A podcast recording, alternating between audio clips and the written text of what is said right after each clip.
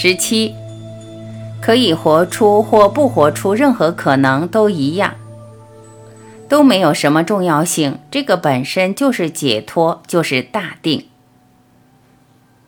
我刚刚一听，突然觉得整个人清爽起来，会觉得哦，其实延伸出我也没关系，延伸出世界也没关系，是这样吗？对呀，当然，一切的问题都是小我投射出来的、造出来的、建立出来的、延伸出来的。你还记得吗？我们一直在重复这一点。修行是什么？是放掉一切，放掉观念，放掉问题、窝囊、失落，全部过去、未来、时间的观念，任何的观念放掉，甚至放掉偶尔延伸出来的小我。这个延伸小我的经过或过程也可以放掉，无所谓，让他活出他自己。因为你有这个身体，表面上当然有这个身体，因为我们在这个时空在运作，当然有这个身体，它本身就是因果产生的。偶尔你在投入这个时空，眼前有个人在跟你讲话，有事要做，当然要投入，认真、亲切、诚恳，去帮助别人回答这个问题。有互动，有没有损失什么？什么都没有。做完事以后，让它自然回到心。我念，我想，自然落回心，什么都没有发生。什么都没有发生，发生的是对小我有发生什么事，对一体它根本就不在意，不成比例。我常讲，就像和一只大象相较，连一只蚂蚁的尺寸都不到的比例。我们的人间和一体比较根本不成比例，连蚂蚁和大象比较都无法表达。对这种不成比例的世界或境界，有什么好计较的？我们本来就无所不能、无所不知、无所不在，整个宇宙就是一体，整个全部这一生的潜能就是一体。你到处都可以在，到处都可以不在，样样都可以知道，样样都可以不知道。有这种潜能，你何必要计较眼前一个比小蚂蚁还远远更小的一个潜能，一个小小的角落？懂了这些，一个人就突然自由起来了。他随时在运作，运作什么？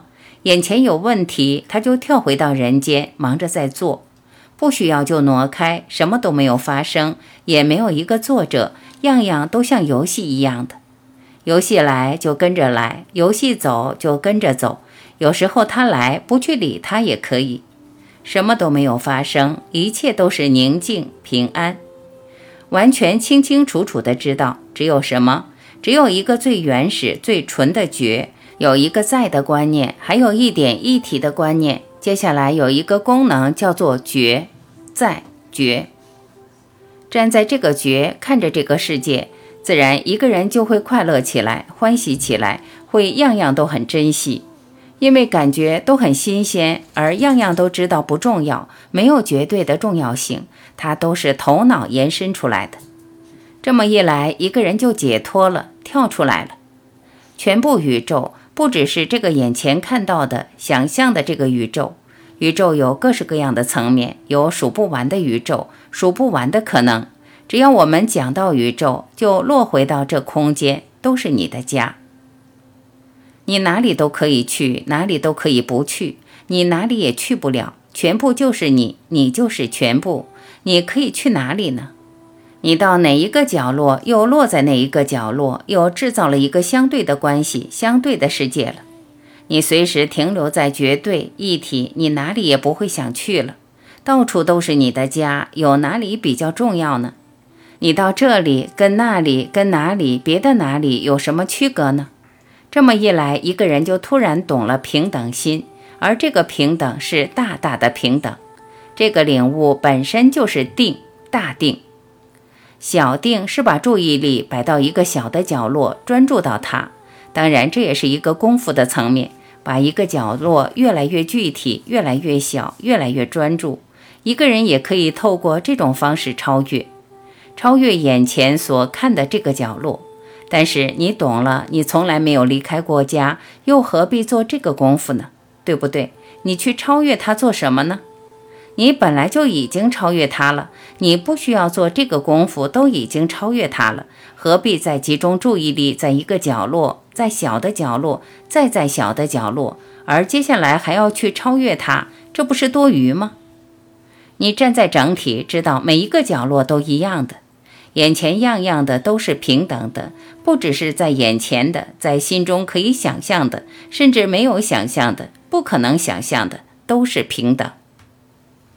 这么一来，还有什么东西可以计较？还有什么东西可以认为是真实不过？有什么东西呢？所以你才会突然体会古人为什么会用妄想、幻觉来看这个世界，知道它根本就不成比例，就像一个影子一样的，就像一场梦。用现在的物理的语言，可以说它就是一个可能，一个小小的可能，在数不完的可能，它是中间的一个。我们非要把这个小小小小的可能变成唯一的可能，好可惜。你懂了这些，全部的矛盾都消失了，一个人就活起来了，活泼起来了，活跃起来了，天真起来了。有时候他想投入这个人间，好啊，欣赏享受它。你参加这个幻剧有什么损失呢？什么都没有。有时候他不想参加这个游戏，也没有事。最后什么矛盾都没有，任何矛盾都跟着消失了，一个人就平安的过一辈子。而讲过一辈子本身也是一个比喻，对不对？